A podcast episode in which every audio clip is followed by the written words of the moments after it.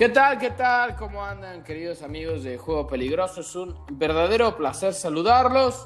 Una vez más, como todos los miércoles, acá andamos el señor Gerardo Viñol, nariz de corazón. ¿Cómo anda usted? ¿Qué tal, mi querido Tofi? Muy bien. Muchísimas gracias aquí, feliz como siempre de estar con ustedes.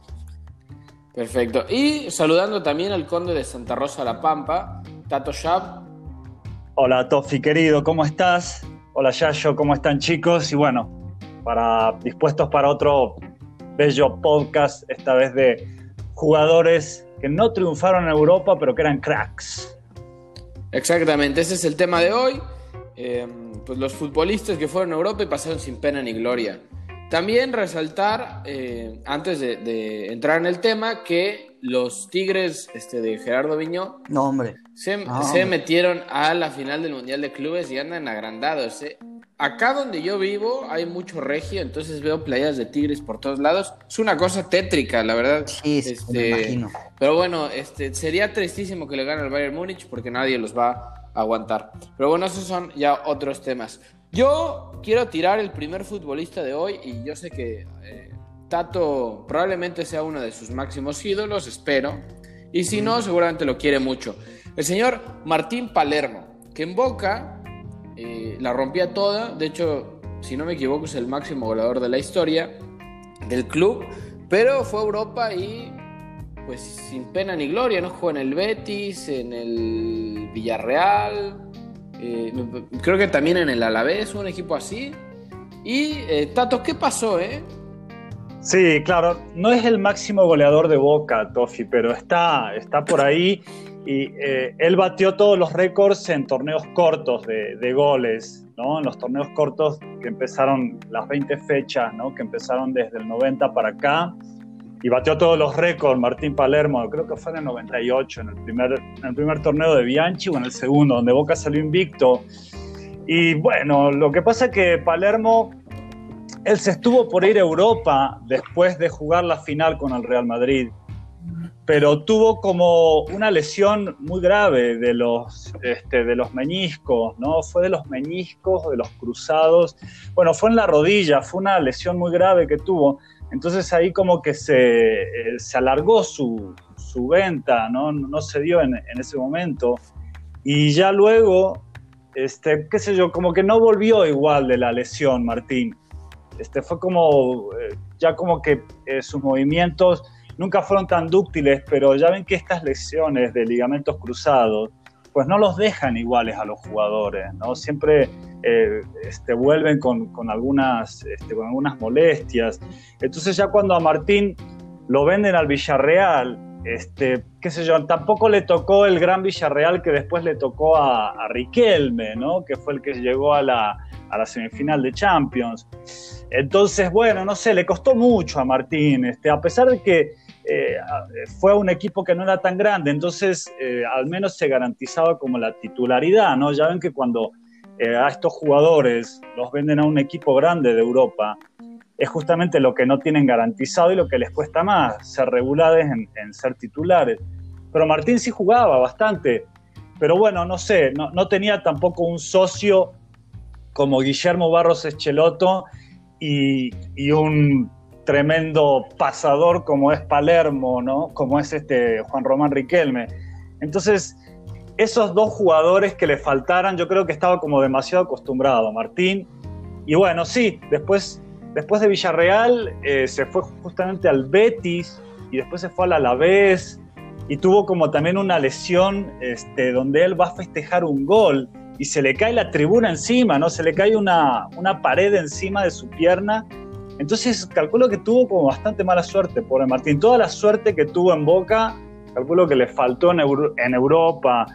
Muchos decían que también podía como este, triunfar más en una liga como la italiana, ¿no? Como que había jugadores más de su estilo, tipo Oliver Bierhoff, como este, los bombardieri, ¿no? Que se les dice allá en Italia, los nueve grandotes, los típicos este, ahí romperredes. El toro Vieri. Pero sí, Claro, sí, sí, sí, el Bobo Vieri y etcétera, etcétera, ¿no? Pero bueno, en fin, sí, no fue feliz la historia de Palermo, él se regresó a Boca, después, menos mal que se regresó a Boca y no otro equipo de Argentina. y bueno, y le siguió yendo bien en Boca, ¿no? En Boca él se retiró ya bastante grande y siempre haciendo goles, ¿no? Pero sí, en Europa no, no anduvo gracias. Para complementar, bueno, primero gracias por este dato, por este editorial. Ah, sí, este, Pusimos el timer, más o menos hablaste 10 minutos y medio. gracias. No lo más. Ya no, te voy a, ya no te voy a preguntar cosas de boca porque te vuelves loco. Por cierto, este, para que veas mi sapiencia futbolística, sí es el máximo goleador de la historia de Boca. Mm. Según, según 200, 236 goles y abajo está Roberto Cherro, 218, y Francisco Valaro, 194. Varalo, ah, mira, yo pensé que. Varalo, Varalo, perdón. Claro, yo pensé 194. que Cherro estaba delante de Martín. Mira, lo pasó y por mucho. Bueno, mira. Olvidé.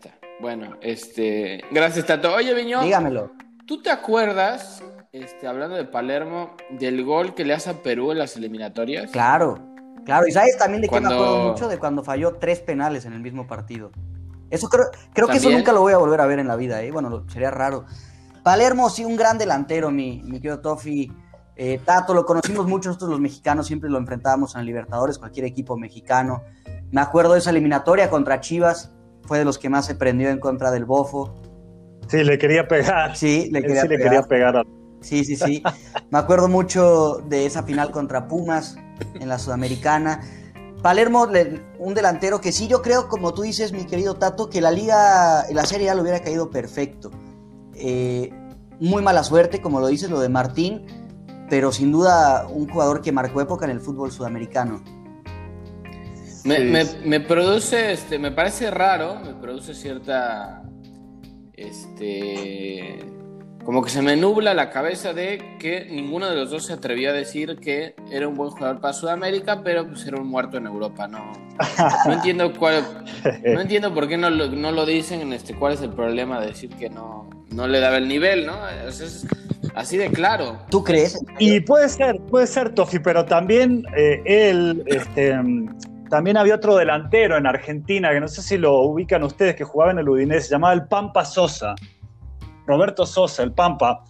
Y él era así como tipo Palermo, ¿no? Y, igual, con las mismas características, todo. Y él sí se adaptó, hizo goles, pero bueno, él estaba en Italia, ¿no? ¿Qué sé yo? Eh, convengamos que a Palermo, antes de que lo fuera a buscar al Villarreal y antes de su lesión, eh, a él eh, lo quiso comprar el la Lazio y una, y una Lazio que estaba bastante fuerte en ese momento. Pero a último momento lo iban a comprar por 20 millones de dólares y a último momento se cayó el pase. Siempre lo cuenta Palermo en las entrevistas, que ya tenían todo arreglado con la Lazio y al último por H por B se cayó el pase, ¿no? Nunca se hizo. Entonces, quizás es el destino que no, no tenía que triunfar en el viejo continente. Sí, porque, o sea, con todo respeto, bueno, quizá en ese momento era distinto, pero no es lo mismo jugar hoy en Europa que jugar en Sudamérica. Antes probablemente había equipos que sí competían con los, equipos europeos, pero hoy, con el tema económico, la caída del dólar en Sudamérica, ya es prácticamente imposible que un equipo latinoamericano pueda, este, o sea, sí le pueda hacer partido, pero que le pueda ganar a un equipo europeo, yo lo veo ya muy, muy complicado, muy. Sí, claro. Sí, cada vez más. De hecho, está como la estadística, ¿no? Que el último campeón el Mundial de Clubes fue Corinthians en el 2012, ¿no? Ya después ninguno más. contra quién fue Chelsea, creo. Contra el Chelsea. Contra el Chelsea.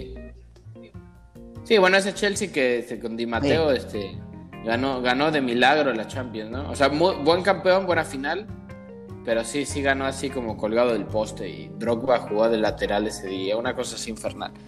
Pero bueno, este, Martín Palermo, entonces. Sí, sí. Eh, ¿Sí, es, tu, es, tu ídolo, tanto? Sí, totalmente. Él, Riquelme y Guillermo, los tres, el tridente de Bianchi. Sí, por siempre, por siempre. Y más por los goles a Perfecto. Palermo siempre le hacía goles a River, siempre. Y River siempre, los hinchas de River lo criticaban y se abalanzaban diciendo que es un tronco, que cómo puede jugar este tipo. Y era la típica, ¿no? Lo critican y en los clásicos siempre lo vacunaba Palermo. Es que sí, sí tenía pinta medio tronco, o sea, no, no, parecía que no era, un no era un futbolista que realmente parecía que, podía hacer tantos goles, pero era muy certero. Sí, era Viñota, ¿te acuerdas, de, ¿Te acuerdas claro, de otro futbolista que Claro que sí, uno que a nosotros como mexicanos nos, este, nos enseñó mucho, sin, sin duda alguna.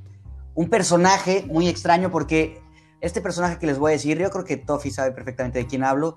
O lo amabas o lo odiabas, ¿no? Y era el rey del barrio, exactamente, Cuauhtémoc Blanco. El Cuau. Cuauhtémoc Blanco que yo creo que Tato, hasta tú escuchaste alguna vez Cuauhtémoc Blanco estando en Argentina, supongo, ¿no? Sí, obvio, por supuesto. No, en los mundiales. Yo a Cuauhtémoc lo conocí en los mundiales. Sí, claro. Inclusive en una semifinal contra Boca, ¿no? En el 2000, me parece, en la Libertadores. Pero bueno, Cuauhtémoc Blanco, que la hizo y la rompió en México de una forma increíble, como lo dicen en la selección mexicana, en el América. Yo de pequeño me acuerdo que no podía decir que me gustaba cómo jugaba Cuauhtémoc Blanco, ¿no? Porque todo mi entorno era de Pumas o de Chivas, entonces tenía que odiarlo. Pero cada que no me veía nadie era ponerme a ver videos a escondidas de Cuauhtémoc porque a, mí siempre me maravilló y cuando jugaba con la selección más aún. Pero bueno, Cuauhtémoc sí llegó a Europa, llegó al Valladolid, no hizo gran cosa, las lesiones eh, no lo dejaron. Me parece que fue la lesión que, que, lo marginó más de un año de las canchas, que fue contra Trinidad y Tobago, que eh, sufre ahí una ruptura en la rodilla muy extraña. Después de las operaciones no volvió a ser el mismo, pero pues creo que lo mejor que hizo en Europa, Tofi, fue el golazo que le marcó a Casillas, ¿no? De tiro libre. Exacto. Uno, uno de los pocos goles que hizo porque creo, y si no me equivoco, que en competiciones nacionales, en dos años que estuvo en el Valladolid, solo hizo tres Sí, goles. Algo así. Entonces, o sea, para. ¿Qué digo? Para los que no conocen a Cuauhtémoc, este. No era un 9, ni era. Incluso ni siquiera era un. Un, un segunda punta. O sea, el tipo era un 10. Que difícilmente. O sea, lo que yo le reconozco mucho a Cuauhtémoc, a pesar de que era del América, obviamente este, es el equipo que más odio en el mundo. Este, es que los 10 en México no, no han sido muchos. O sea, hemos tenido realmente pocos enganches como Cuauhtémoc. Y es otro que así como Palermo, si tú lo veías, decías, este güey no juega. O sea, este gordito, este jorobado, este güey no juega nada y era un crack. Tiene una técnica individual fantástica. Lástima que no le fue también en Europa, pero es lo mismo que yo creo que pasa este, con Palermo, ¿no? Yo creo que son demasiado buenos para su entorno, para la liga donde pertenecen, pero que cuando ya los sacas de ese entorno, este, se vuelve muy complicado para ellos. La verdad, yo creo que no les alcanza el nivel porque... Y tampoco llegó a un gran equipo, o sea, llegó al Valladolid, un equipo que normalmente pelea los puestos de descenso en España. Este, Tato, ¿tú sabes a qué se dedica hoy Cuauhtémoc Blanco? Sí, es funcionario, no es político, es algo, Claro, es, creo que es- gobernador No de... solo es político, claro, es, es gobernador de Morelos. Sí, claro, sí, sí, sí. Sí, no. Digo, para que, pa- pa' que, pa' que entiendan este, en qué país vi- bueno, viven, ¿no? Ya por suerte yo ya me fui de... para que entiendan Oye, en qué oye, país Tato, viven. lo dice, donde- lo dice la persona en la que vive en el país en donde Schwarzenegger fue gobernador de California, ¿no? Es cierto, es cierto. Sí, no, No, no, tremendo. no, qué mal, ¿no? Esas cosas raras que tiene, que tiene, que Mi tiene hijo. México, que un exfutbolista puede ser gobernador de un estado de la República. Increíble eso. Pero bueno, no estamos aquí para meternos en eso. Como futbolista, no solamente que era un tipo, pues polémico, también tuvo sus momentos en los cuales, eh, y a lo mejor Tato, tú te acordarás de esto, hubo una vez que jugaron contra el América de Cali, si no me equivoco, y antes de, llegar a Colombia, la, o sea, Cuauhtémoc cuenta que le hablan por teléfono y le dicen, o sea, ni te pares en la cancha porque si, si juegas te vamos a matar. Cuauhtémoc jugó y clavó tres goles sí, sí, ese no. día. Entonces, este, Tato era, era valiente, ¿no? Sí, claro, me acuerdo. Yo lo tengo muy presente a Cuauhtémoc en el Mundial 2010, en el de Sudáfrica, porque viaja esa selección, ¿no? la, la del Vasco Aguirre, y él era suplente, Cuauhtémoc era suplente, y lo ponen nada más y nada menos contra Francia, a él, que Francia era el campeón, ¿no? Venía de ser campeón. No, subcampeón, Francia. subcampeón. Eh, o más bien, ven- subcampeón, claro, venía de ser subcampeón y tenía un equipazo. Y entra Cuauhtémoc y no solo marca un gol de penal, sino que empieza ahí a manejar las riendas, tira pelotazos. Ya enseguida se destacó el tipo, ¿no? Lo ponen Y yo supongo que Cuauhtémoc, así como muchos de estos jugadores que vamos a nombrar ahora, eran tipos de selección, ¿no? Que no los pongas en un equipo grande de Europa, ahí no, pero los pones en la selección, en un mundial y el tipo rinde, ¿no? Ya, ya se hace notar.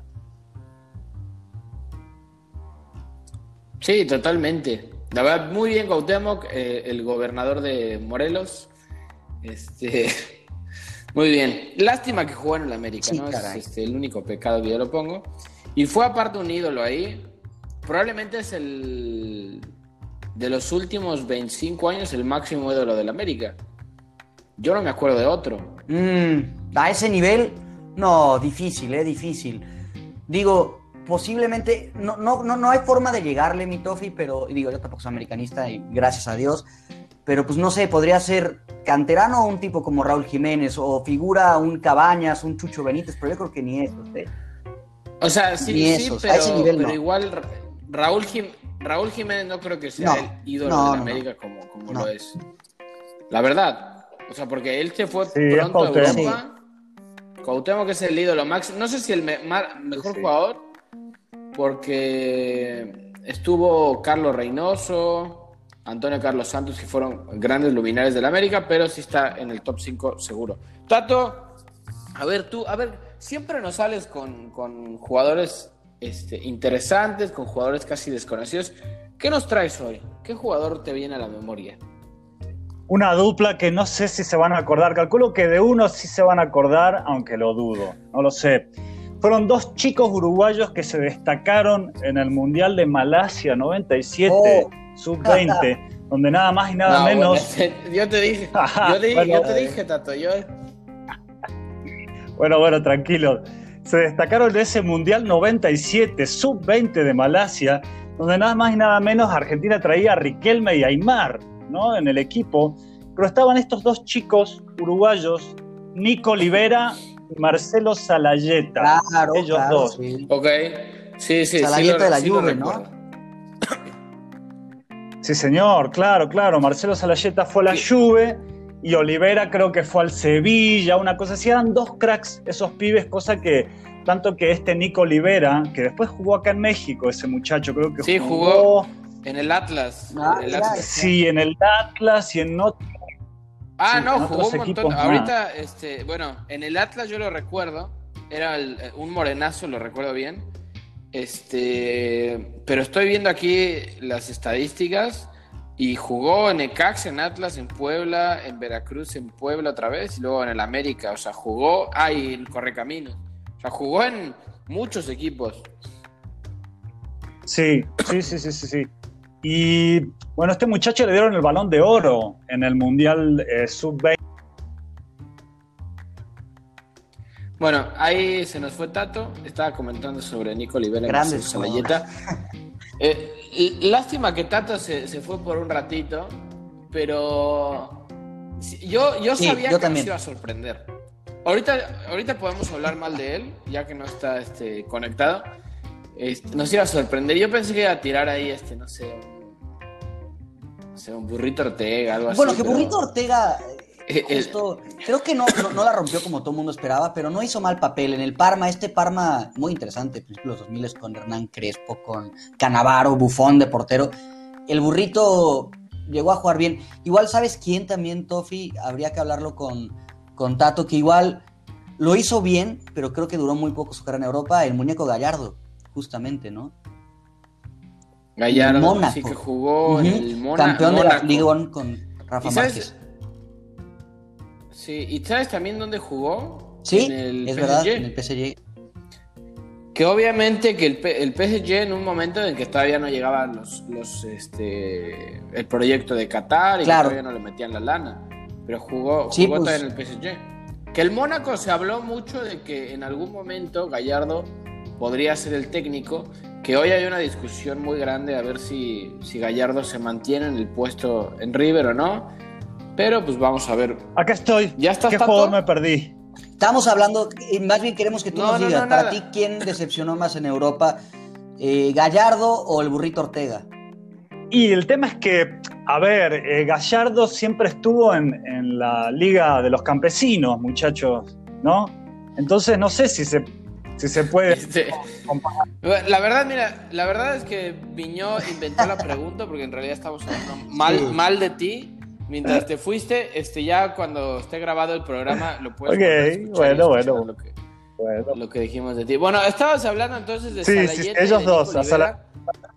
Mira, de todos los jugadores que pensé que ibas a decir, neta, neta, esos son los únicos que no. O sea, Nico Olivera, por Dios, está bien. Este, y Salayeta, entonces, este, bueno, fue a la Juve. ¿En dónde más jugó? Eh, creo que también en el Sevilla, creo que también recaló en el Sevilla después de, después de estar en la Juventus.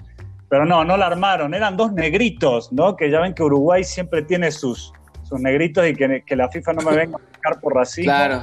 Porque lo digo No te preocupes, infantil. Sí, no, no, creo, no creo. Pero bueno, en fin, ellos dos. Y con, con, respecto a lo otro, y Gallardo sí se destacó un poco, pero fue en el Mónaco. Gallardo no llegó ni a la liga italiana, ni tampoco eh, llegó a la liga española. En cambio, Ortega sí llegó a esas dos ligas. Pero bueno, tampoco se destacó por el burrito porque él futbolísticamente era un crack, eh, fue el sucesor de Maradona en los 90, él, este, teníamos todas las esperanzas puestas en él, incluso él se destacó bastante en el Mundial 98 y así, pero bueno, tenía un defecto tremendo que era el clásico típico jugador talentoso sudamericano que no le gusta entrenarse, no le gusta tirarse a los pies del contrario, no le gusta seguir indicaciones tácticas, tiene deficiencias físicas, en, los entrenamientos no da el 100%, y bueno, eso en, el extranjero y sobre todo en Italia y en España, este, te la cobran los técnicos. Y aparte, cuando él llega a Valencia en el 96, el 96 se cruza con el famoso técnico italiano este Claudio Ranieri, el que sacó campeón a Leicester, no sé si se acuerdan. Claro. ¿No? Ranieri. Claro, claro él se cruza con Rañeri y Rañeri creo que era anti-sudamericano o no sé, bueno, tuvo muchos problemas con Rañeri, él y Romario, porque estaba Romario, fíjate qué dupla tenían ahí el, Valencia. Y a los dos los echa, a los dos se, fueron por la puerta de atrás, tanto el burrito como Romario. Y hablábamos también de que eh, llegó al Parma, ¿no? Este Parma con Crespo y los demás. ¿El burrito? Sí. Sí, sí, sí, sí. Primero. tampoco lo hizo bien, ¿o sí? Él primero fue a la, Sampdoria, después del Valencia fue a la Sampdoria, a la Samp. Tuvo algunos partidos buenos, metió un par de tiros libres, le metió un golazo al Inter que está por ahí en YouTube, que la pica donde va saliendo, este, creo quién era, creo que era Toldo, y va saliendo y se la pica Toldo, así increíble un gol. Y después lo vendieron al Parma, que igual también tuvo como chispazos, ciertos partidos, goles. Pero bueno, la exigencia en Italia, y sobre todo para ese tipo de jugadores, los 10, este, es muy grande, chicos. No se olviden que, en, Italia es un juego de producción, ¿no? No es tanto un juego de, belleza, ¿no? Son muy pocos los jugadores así, este, fantasistas que se destacan. Entonces sí, al burrito como que sufrió un poco eso y también el hecho de que él era un tipo que acostumbrado a, no sé, a que lo reciban siempre con alfombra roja, ¿no? Y, bueno, allá sos uno más. Y sí, exactamente. La verdad, mira, a mí, este, digamos, su mejor época me tocó verla cuando todavía estaba bastante chico, pero de lo que me acuerdo, a mi entender, después de Riquelme, obviamente no futbolistas, sacando el, eh, fútbol europeo, obviamente. Pero para mí, después de Riquelme, es el mejor jugador que yo he visto en, mi vida. Sí, era un crack.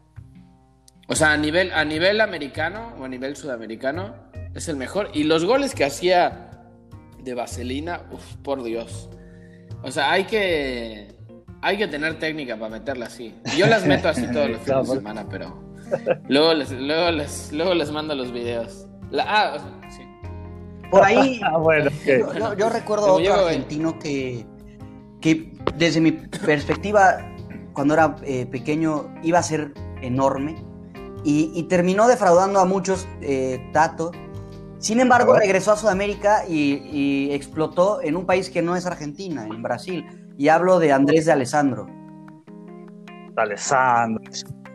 Sí. Ah. sí, sí. De Alessandro, me acuerdo, jugó en el Wolfsburgo, ¿no? En Alemania. Sí, lo compra el Wolfsburgo, muy joven lo compró, Alessandro se fue muy joven al Wolfsburgo.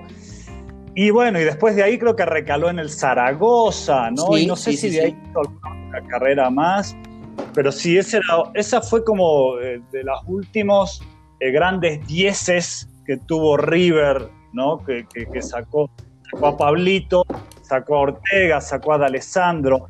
También podemos meter en la bolsa al conejito Saviola, que a pesar de que tuvo una gran carrera en el Barça y en el Madrid, nunca se terminó de afirmar en ninguno de los dos. Claro, el conejito Saviola. Claro, él nunca se destacó, ni siquiera en el Barça tuvo un comienzo ahí este, bastante prometedor, en ese Barça que después estuvo Román, pero bueno, después se fue apagando, empezó a, ir a la banca, lo compra el Madrid, lo compra el Madrid, pero en el Madrid tampoco se destacó muy poco y creo que después fue al Benfica. Es verdad. Y al Sevilla. En el Sevilla creo que jugó más. Sí, el conejito Saviola también delantero muy, muy interesante de este, de este River que ganó, no sé si tú me podrás corregir, Tato, pero ganó dos o tres ligas seguidas ese River del Toro Gallego, ¿no? Sí, sí, del Tolo, después lo agarra Ramón. Ramón lo hace debutar a, a, Saviola, ¿no? Y lo hace debutar a Saviola, lo hace debutar a Damián Álvarez, que él no llega a Europa, pero llegó acá. Claro, él llegó acá a México, este Damián Álvarez. Muy bueno, el buen, buen jugador, talentoso también. Sí. Pero que no le alcanzó para llegar a Europa. Oye, pero a ver, Tofi, tú no has soltado grandes nombres. Yo quiero también a ver. Sí, dale, Tofi. Jugad. No, mira, ahora se me ahora se me acaba de ocurrir uno que, o sea, para mí era un verdadero crack. De hecho, en algún momento creo que lo nombraron el mejor jugador de Conmebol. Este, obviamente, bueno, jugando en Sudamérica. Matías Fernández. Ah, no, no, no, chileno, claro, sí. El chileno. chileno.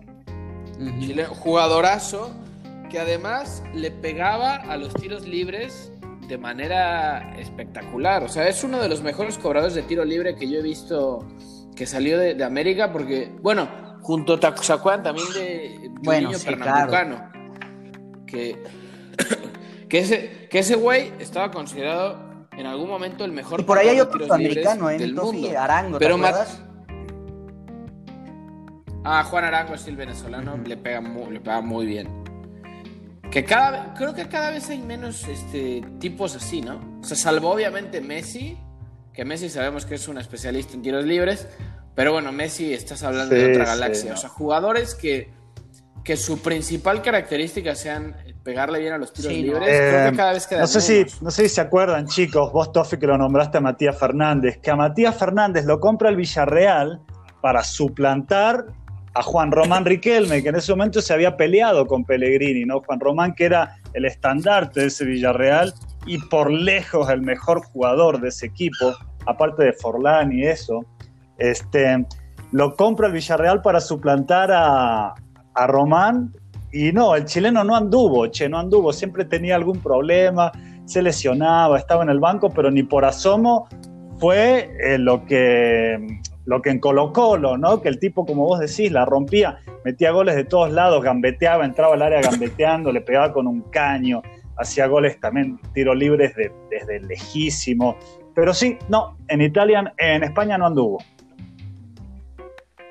No, y la verdad fue, una, una gran sorpresa, bueno, una sorpresa negativa en realidad, porque sí parecía que, que iba a tener una gran carrera a nivel europeo por lo que había mostrado aquí ¿Se acuerdan, aparte de ese Colo Colo, que en México creo que lo recuerdan mucho también, porque jugó contra el Pachuca una final de Sudamericana, que fue la primera vez que un equipo mexicano ganó un torneo internacional de Conmebol, ¿no? Obviamente.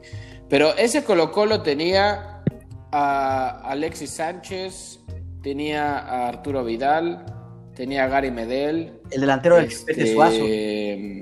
Bueno, Suazo, que, era un crack. Yo, eso es otro, eso es un tipo que no entiendo cómo eh, no triunfó más allá de, del fútbol latinoamericano. En Monterrey era un monstruo. Pero sí estuvo. Suazo era un crack. Sí estuvo en Europa, sí estuvo en Europa Suazo, ¿no? Sí, estuvo en Europa. Estuvo en Europa, estuvo en el Zaragoza, si no me equivoco, y no me acuerdo si en algún otro equipo, pero no, no le fue bien. Y aparte creo que ya para, el, para la transformación del fútbol europeo a lo que es eh, en la actualidad, Suazo era un tipo de estos que parecía que eran gordos. Que de hecho, o sea, bueno, esa era su complexión física, pero que sí daba la sensación de que tenía que bajar un par de kilos y nunca pudo, pudo lograrlo.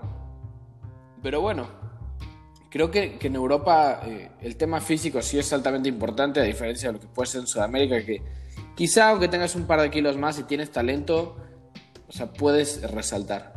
Eh, pero Matías Fernández, Suazo, qué equipazo se colocó lo que además creo que fue la gran base de la selección chilena oh, que después logró pues, la mejor época de su historia, de pelear en mundiales, ganar la Copa América y que después Digo, para que les quede de recuerdo que no todo es el talento, también se quedó fuera de un mundial por echar fiesta y por ir a el último, ¿no? el de Rusia. Por irse, sí, claro, y por irse al casino y por no sé qué, ¿no? Tantas cosas que además se los perdonaban porque eran como dioses intocables, bueno, son dioses intocables del fútbol chileno, pero bueno, a veces no todo es nada más el talento, hay que ponerle un poquito de disciplina y que por eso algunas selecciones sudamericanas no triunfan más de lo que podrían, porque pues, les gusta la cultura del alcohol, diría el buen taco. La cultura alcohólica, la cultura alcohólica. Oye, Tato, este, ¿traes algún otro nombre así loco? Este, porque me sorprendiste mucho. Y Salayeta, sí, estos dos pibes, estos dos uruguayos que la rompían, pero sí, sí, muchachos, y este obviamente lo conocen y, y bueno, no hay que olvidarse de él, un crack el 10 colombiano Carlos, el pibe Valderrama. Claro, claro. Ah, el pibe. También, también recaló. Bueno, no, primero él fue al Olympique de Marsella, al Olympique de Marsella, y después se va al Valladolid, ¿no? No sé si compartió equipo con Cuauhtémoc, creo que no, creo que él fue antes. Fue antes, fue antes, sí. Este, fue antes. Tuvo ese famoso episodio con Mitchell, ¿no? ¿Se acuerdan? ¿no? No, fue a. Fue al. Montpellier, muy bien, muy bien. No fue al Olímpico. Sí. Al, al Montpellier y luego al Valladolid y luego de ahí ya, ya volvió a. Sí, pero no, no fue ni por asomo tampoco lo que él demostraba en el. En el ¿Cómo es? En el Junior de Barranquilla y ni tampoco en la selección colombiana. Digo, el, el, el Pío Valderrama era un crack, pero tenía como el mismo defecto que Ortega, ¿no? Son tipos como que en Argentina se les dice desplicentes, muchachos. Esa es la palabra. No.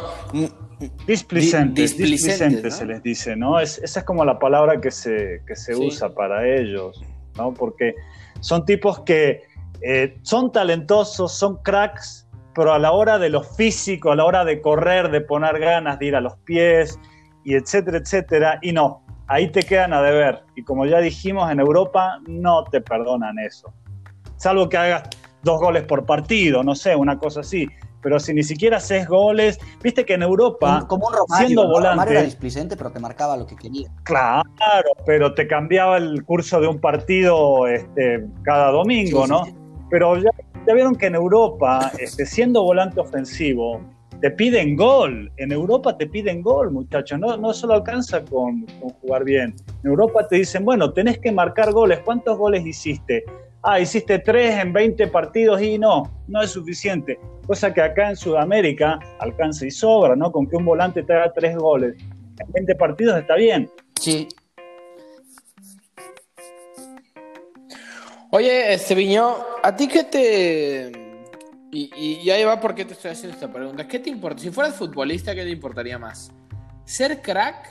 ¿Ser crack o ser, memorable? No, yo creo que ser memorable. Y yo, creo que todo el mundo quiere ser memorable. Porque te voy a decir algo. Yo creo que el pibe Valderrama, obviamente que era un crack, pero es de esos futbolistas que te quedan en la memoria, ¿no? Incluso a gente que ni siquiera lo vio. Por ejemplo, nosotros, este pues por obviamente el año en, el cual se retiró, incluso que se retiró el 2002, ya no nos tocó realmente ver al pibe. Sí, sin duda. es un tipo que lo tienes Justo, en el radar. Tú y yo, bueno, yo soy del 94, tú eres 95, ¿verdad, Tofi? Ah, bueno, del 94... 95. O sea, por ahí, Ajá, quizá lo, viste en su última, pero ya cuando jugaba en Estados Unidos, ya no, ya no lo viste. Tampa, no, lo vimos realmente. Tampa Bay. Tampa Bay.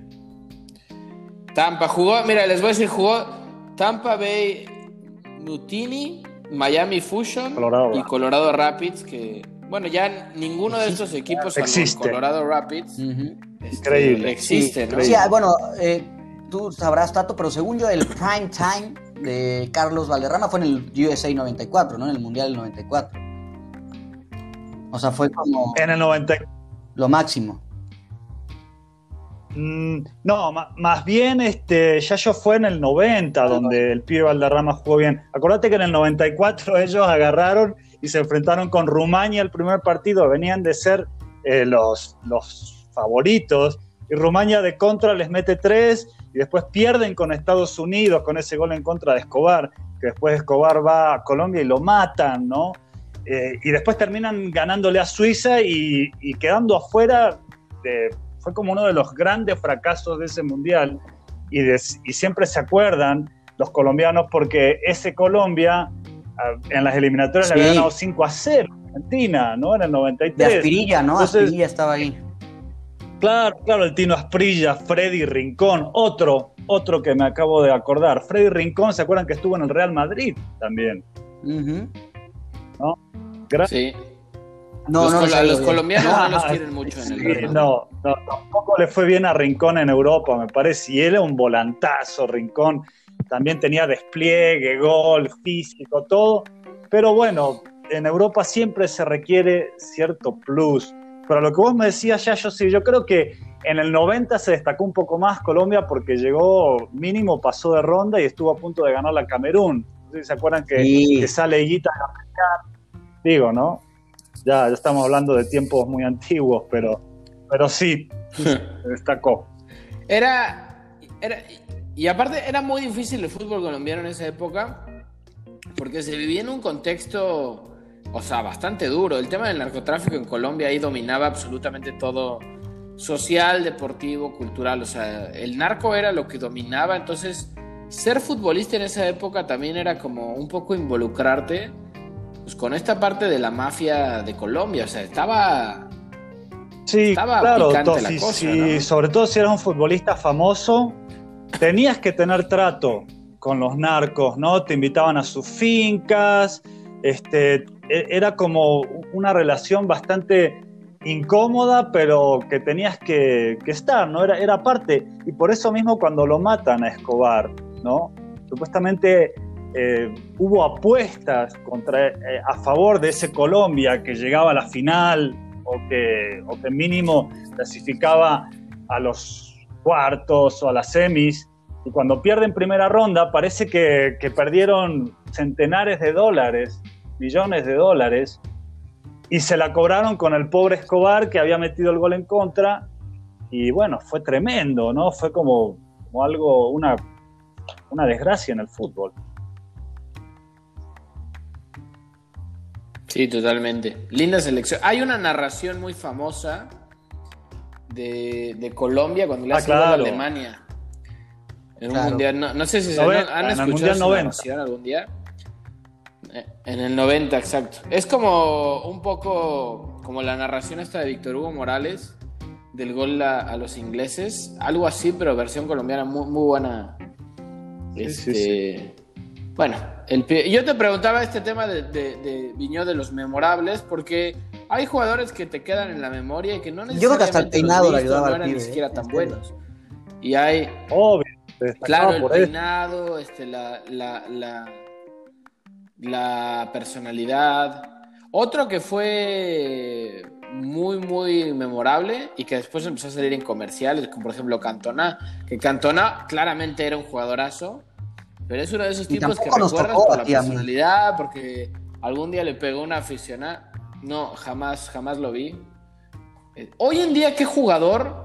Y le pregunto a los dos, ¿qué jugador podrían decir que a pesar de que quizá no es tan bueno, te queda ahí en, la memoria? Uh, híjole. Yo, yo, creo que por la dureza, porque no importa a qué equipo le vas, lo reconoces por ser duro, el mismo Pepe, ¿no?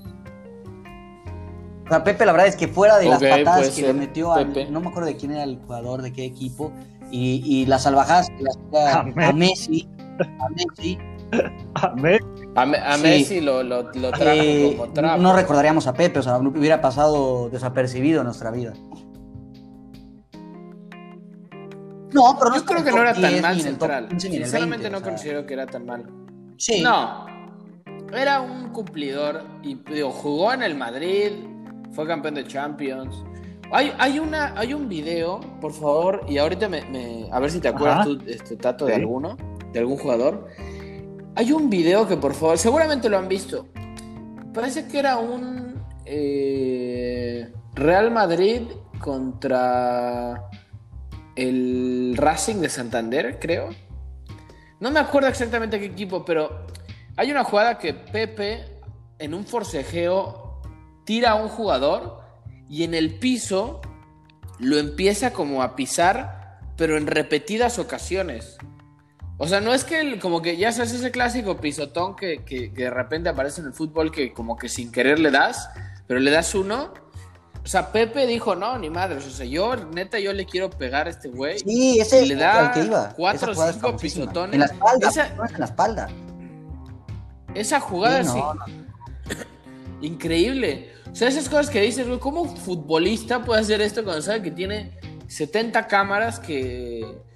Yo, yo por eso, como presidente de la liga o de lo que tú me digas, del Real Madrid incluso, lo he hecho por lo menos seis meses del club. O sea, si haces eso en una cancha de fútbol, un loco, pero era muy divertido también.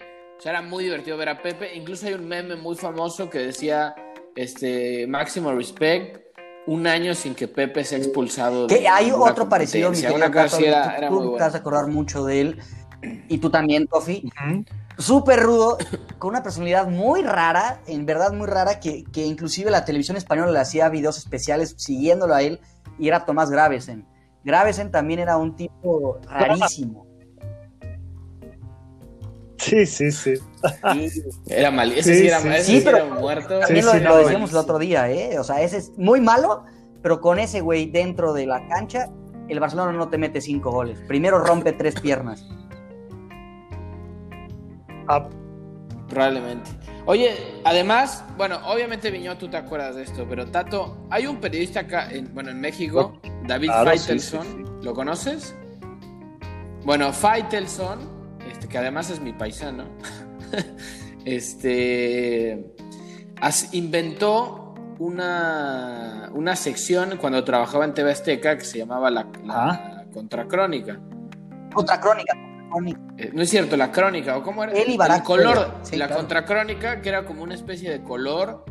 Claro, era el color de partidos este, eh, hablado por ellos dos. Y hay una en especial de, que hace Barack Feber, que se llama La Contracrónica de Gravesen.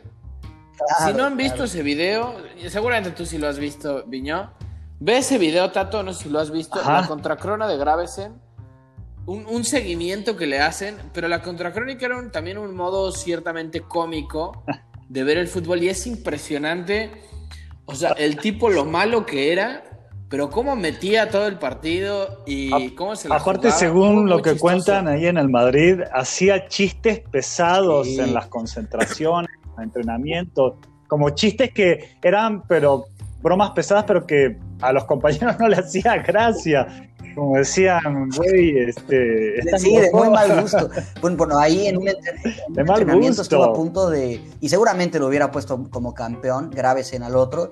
Estuvo a punto de agarrarse a golpes con Antonio Casano, que también era bastante especialito, ¿eh? Uy, no, e-, ese sí este, hubiera sido un duelazo, ¿eh? Mira, yo, yo les recomiendo mucho que lean el libro de Antonio Casano, su libro autobiográfico y él empieza el libro, y me acuerdo perfecto diciendo, si yo no hubiera sido amigos acabaron en la cárcel, criminal. O sea, directamente, claro, o sea, era un tipo muy, o sea, que venía de un extracto muy, muy complicado, pero imagínate que un tipo de, si uno hubiera sido futbolista, hubiera criminal. sido criminal, o sea, increíble. Antonio, Antonio Casano, gran libro, en serio, léanlo. Gran libro, autobiografía de Antonio Casano, muy, muy bueno. Yo no le tenía mucha fe, pero Lo compré algún día y me pareció increíble este, la manera en que relata su Oigan, chicos, este, no se olviden este, de este último jugador que tengo en mi lista, que calculo que ustedes lo tienen también, pero que no, no puedo dejar de mencionarlo. Es el señor Robinho. Robinho, claro, y... ¿No? No, hombre, claro. Eh, pues, pintaba, para ser el que años después llevaría al Madrid a ser campeón de Champions. No lo logró y acabó en el, creo que se fue al City primero, ¿no? Al City, claro, al Manchester City. A Neri Castillo. Cuando el City compraba, compraba cualquier cosa. Cuando el City empezaba a tener lana y empezaba a intentar a eh, invertir. Sí, pero bueno, Robinho, ¿qué, nos ibas a mencionar? También estuvo en el Milan, me parece. Claro, después fue al Milan, Robinho. y de repente. ¿Tú dónde jugaste en Europa? Real Madrid, City y Milan. Dices, no, este era un crack, ¿no? O sea, este estaba. No, claro, claro. Sí, sí era bueno. Es que sí era, es que sí era bueno. O sea, e-, ese es el problema. O sea, que sí tenía calidad, pero probablemente algo que le pasa a, a muchos brasileños que no están comprometidos, que no les importa nada. Porque tampoco tenía mucha fama de fiestero, ¿no? Y siendo brasileño, yo calculo que sí. Eh. Yo también, o sea, yo también creo, pero nunca tuvo como esa fama de que era el tipo que no le importaba nada. Aunque bueno, obviamente hay veces que ya cuando se retiran cuentan historias de cosas que hacían que nosotros ni enterados y que lo hacían. y aparte en una época que los, digamos, las redes sociales todavía no andaban como, como andan ahora, que cualquier cosa que hagas en cinco minutos. Yo me acuerdo también. Sí, yo me acuerdo también, este, yo no sé si te acordás de esta frase de Robinho que dijo, en el Madrid, cuando las cosas andan mal, siempre, siempre este, culpan a los extranjeros. no sé si te acordás de esa frase de Robinho. Pero yo creo que más que a los extranjeros son los galácticos como tal, y generalmente son los extranjeros, ¿no? Pero es que Robinho llegó siendo una promesa increíble. Antes de que terminemos, Tofi, yo quiero mencionar rápidamente a tres, dos brasileños que no, no voy a profundizar mucho con ellos, pero también pintaban para hacer grandes cosas y acabaron uno en China y el otro no tengo idea dónde esté, que son, parece esto granja, pero no, pato y ganso, ¿no? Pato y Ganso, pintaban para muy grandes cosas, saliendo del Inter de Porto Alegre, Pato, eh, inclusive me acuerdo que en un FIFA era el jugador con mejor proyección, hizo de todo. Bueno, Pato, Pato jugó bien un, ratito en el Milan. Sí, quién sabe dónde acabó. y hay otro que a mí me llama mucho la atención. Y ese eh, Oscar también acabó en China y, tenía, muy buen nivel, tenía muy buen nivel.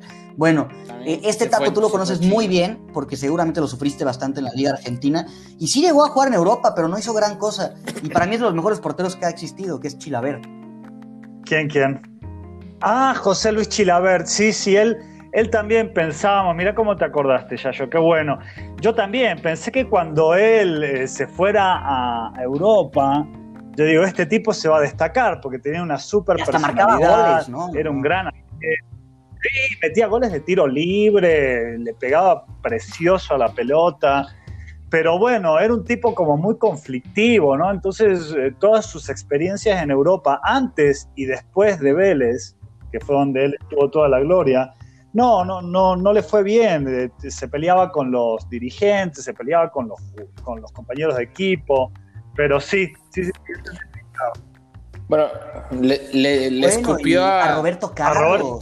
A Roberto, No sé si han visto. También, no, no era así, era un poco. Sí, no. Era un tipo difícil. Bueno, otro, otro arquero goleador, que ese sí nunca llegó a Europa, Roger Seni que era buen arquero, quizá no tan tan buen arquero, pero era muy buen arquero, pero tenía, le pegaba espectacular y de hecho este, rompió el récord de goles. Y jugó de Sao Paulo, ¿no? con más goles en la historia del fútbol. Y no estoy seguro, pero sí estuvo muchísimos años en Sao Paulo. Lo podemos revisar ahora, pero Rogero Seni es un tipo que, que, o sea, me hubiera gustado verlo en otro Aparte, era medio fuera de Brasil. no era medio loco Rogerio Seni. Digo, todos los arqueros que se cruzan eh, todo su campo y se meten al propio para al del, rival para patear un tiro libre, están medio locos. Solo, solo jugó, sí, sí, sí. Ahí está. Solo jugó en el Sao Paulo. Increíble. Y ahorita leyendo está viendo que es el segundo futbolista que más partidos ha jugado oficialmente de toda la historia. Wow. Wow. 22 años Impresionante. En el club. Tremendo eso, ¿eh? Eso ya. Yo, yo por ahí tenía como que había jugado. Te digo, es el segundo jugador con más partidos jugados en toda la historia. Solamente abajo de Peter Shilton. También arquero. Ah. Que, aparte, el, ser, el ser arquero, este, no, sí, te da más años y además, si realmente eres bueno y te consolidas en un club, difícilmente vas a perder la titularidad si mantienes más o menos su nivel. O sea, el arquero es una posición que prácticamente no se mueve. A menos de que tú quieras o Si tú ya te consolidas en un equipo, no te van a mover. A menos de que o que haya, como en Europa, que juegan tres o a veces hasta cuatro competiciones al mismo tiempo y que, no sé, por ejemplo, en España que Champions y Liga la juega uno y la Copa del Rey le dan chance al, segundo arquero, cosas así. Por cierto, ahorita que dijiste los Galácticos, Viño, y ya para empezar a cerrar, ESPN Originals, que hace muy buenos trabajos, va a sacar en los próximos días, no estoy seguro cuándo, pero por ahí búsquenlo, una serie de los Galácticos que la, hizo, bueno, el, conductor y, el, que hace parte de la investigación es Martín Einstein. Este, y habla, no exactamente de los Galácticos como club, porque no ganaron un carajo, pero habla de la transformación que tuvo el fútbol con ese equipo, que empezaron las, las eh, giras por China y por Japón en las, en, las fases este, previas a los torneos, o sea se, escucha y se ve interesante. Por supuesto. si, luego lo ven y ahí comentamos un Estaría genial, claro. En algún otro podcast. Está bien, chavos. Bueno, bueno eh, Conde. Sí, sí, Tofi, ya yo, este, yo quisiera como preguntarles, ya como para cerrar el, el programa, quisiera preguntarles, ustedes como si fueran técnicos, no si fueran directores técnicos en Europa y llega un futbolista de estos sudamericanos, este, súper talentosos, pero de repente que no tiene tanto orden táctico, ¿no? O sea, y que es un poco este, indisciplinado. ¿Ustedes qué harían? Digamos que lo bancan, eh, lo, esperan, lo charlan, le dicen, mira, buscate otro club. O sea, ¿cuál, ¿cuál, es la perspectiva de ustedes? O sea, o del por qué podrían decir que todos estos jugadores que nombramos, este, porque se podría decir que, son los técnicos los que determinan un poco, ¿no? Que estos jugadores no hayan rendido. Entonces, ¿ustedes qué, qué opinión final me dejarían? O sea, si yo tengo un super crack y, y, viene de Sudamérica, uno, como europeo, tengo que entender el contexto de que no es lo mismo nacer en América y ser futbolista que nacer en Europa y ser futbolista. Yo lo primero que haría es hablar con él este, hacerlo entender que el compromiso es lo número uno para, que pueda ser realmente un futbolista que valga la pena en ese club. Y si definitivamente no, no puedo con, con, esa situación, pues lo corro, o sea, tan fácil como eso. O sea, creo que en el fútbol es tan importante el compromiso y la sí, dedicación. De acuerdo, completamente de acuerdo con talento. Y haría lo mismo. Sí creo que, que buscaría hablar con él en muchas ocasiones porque sabes que tienes un diamante ahí, ¿no? Un diamante que si sabes pulirlo va a cambiar eh, tu equipo completamente. Porque cualquiera de los jugadores que acabamos de mencionar, si lo hubieran roto en Europa, lo hubieran hecho de forma espectacular, estoy seguro. Pero de acuerdo, por algo no lo lograron y seguramente tuvieron varias llamadas de atención y, varias pláticas con psicólogos y demás. Entonces sí, creo que terminaría también por darle cuello. ¿Tú qué opinas? Está bien, está bien. Buena reflexión. Sí, no, yo opino que en Europa sos uno más, chicos, sos uno más. Sos un crack en Sudamérica, te compraron por 20 millones, pero llegaste a un vestuario donde sos el más barato y los otros también valen 20 millones, ¿no? Entonces, este, tenés que competir y la competencia en Europa es muy férrea, ¿no? Como para ganarle el puesto y sobre todo siendo un extranjero, ¿no? Entonces, no sé, eh, hay que tener una mentalidad tremenda y los tipos que han triunfado, tipo como, como Carlitos Tevez, que yo siempre lo destaco que él, él triunfó a todos los clubes donde fue, eh, él ha sido muy ordenado tácticamente, disciplinado, se ha logrado entender, ha, logrado pasar algo que no hemos mencionado, muchachos, digo también como para cerrar, es la barrera idiomática que sobre todo a los jugadores argentinos les cuesta horrores, ¿no? Por ejemplo, aprender a hablar otro idioma, eh, el, el, inglés, por ejemplo, es tremendo como les cuesta a los jugadores argentinos pasar esa barrera idiomática como para entender al técnico lo que dice, porque digo, no es lo mismo que te dirija un técnico que habla tu idioma que un técnico extranjero. De acuerdo.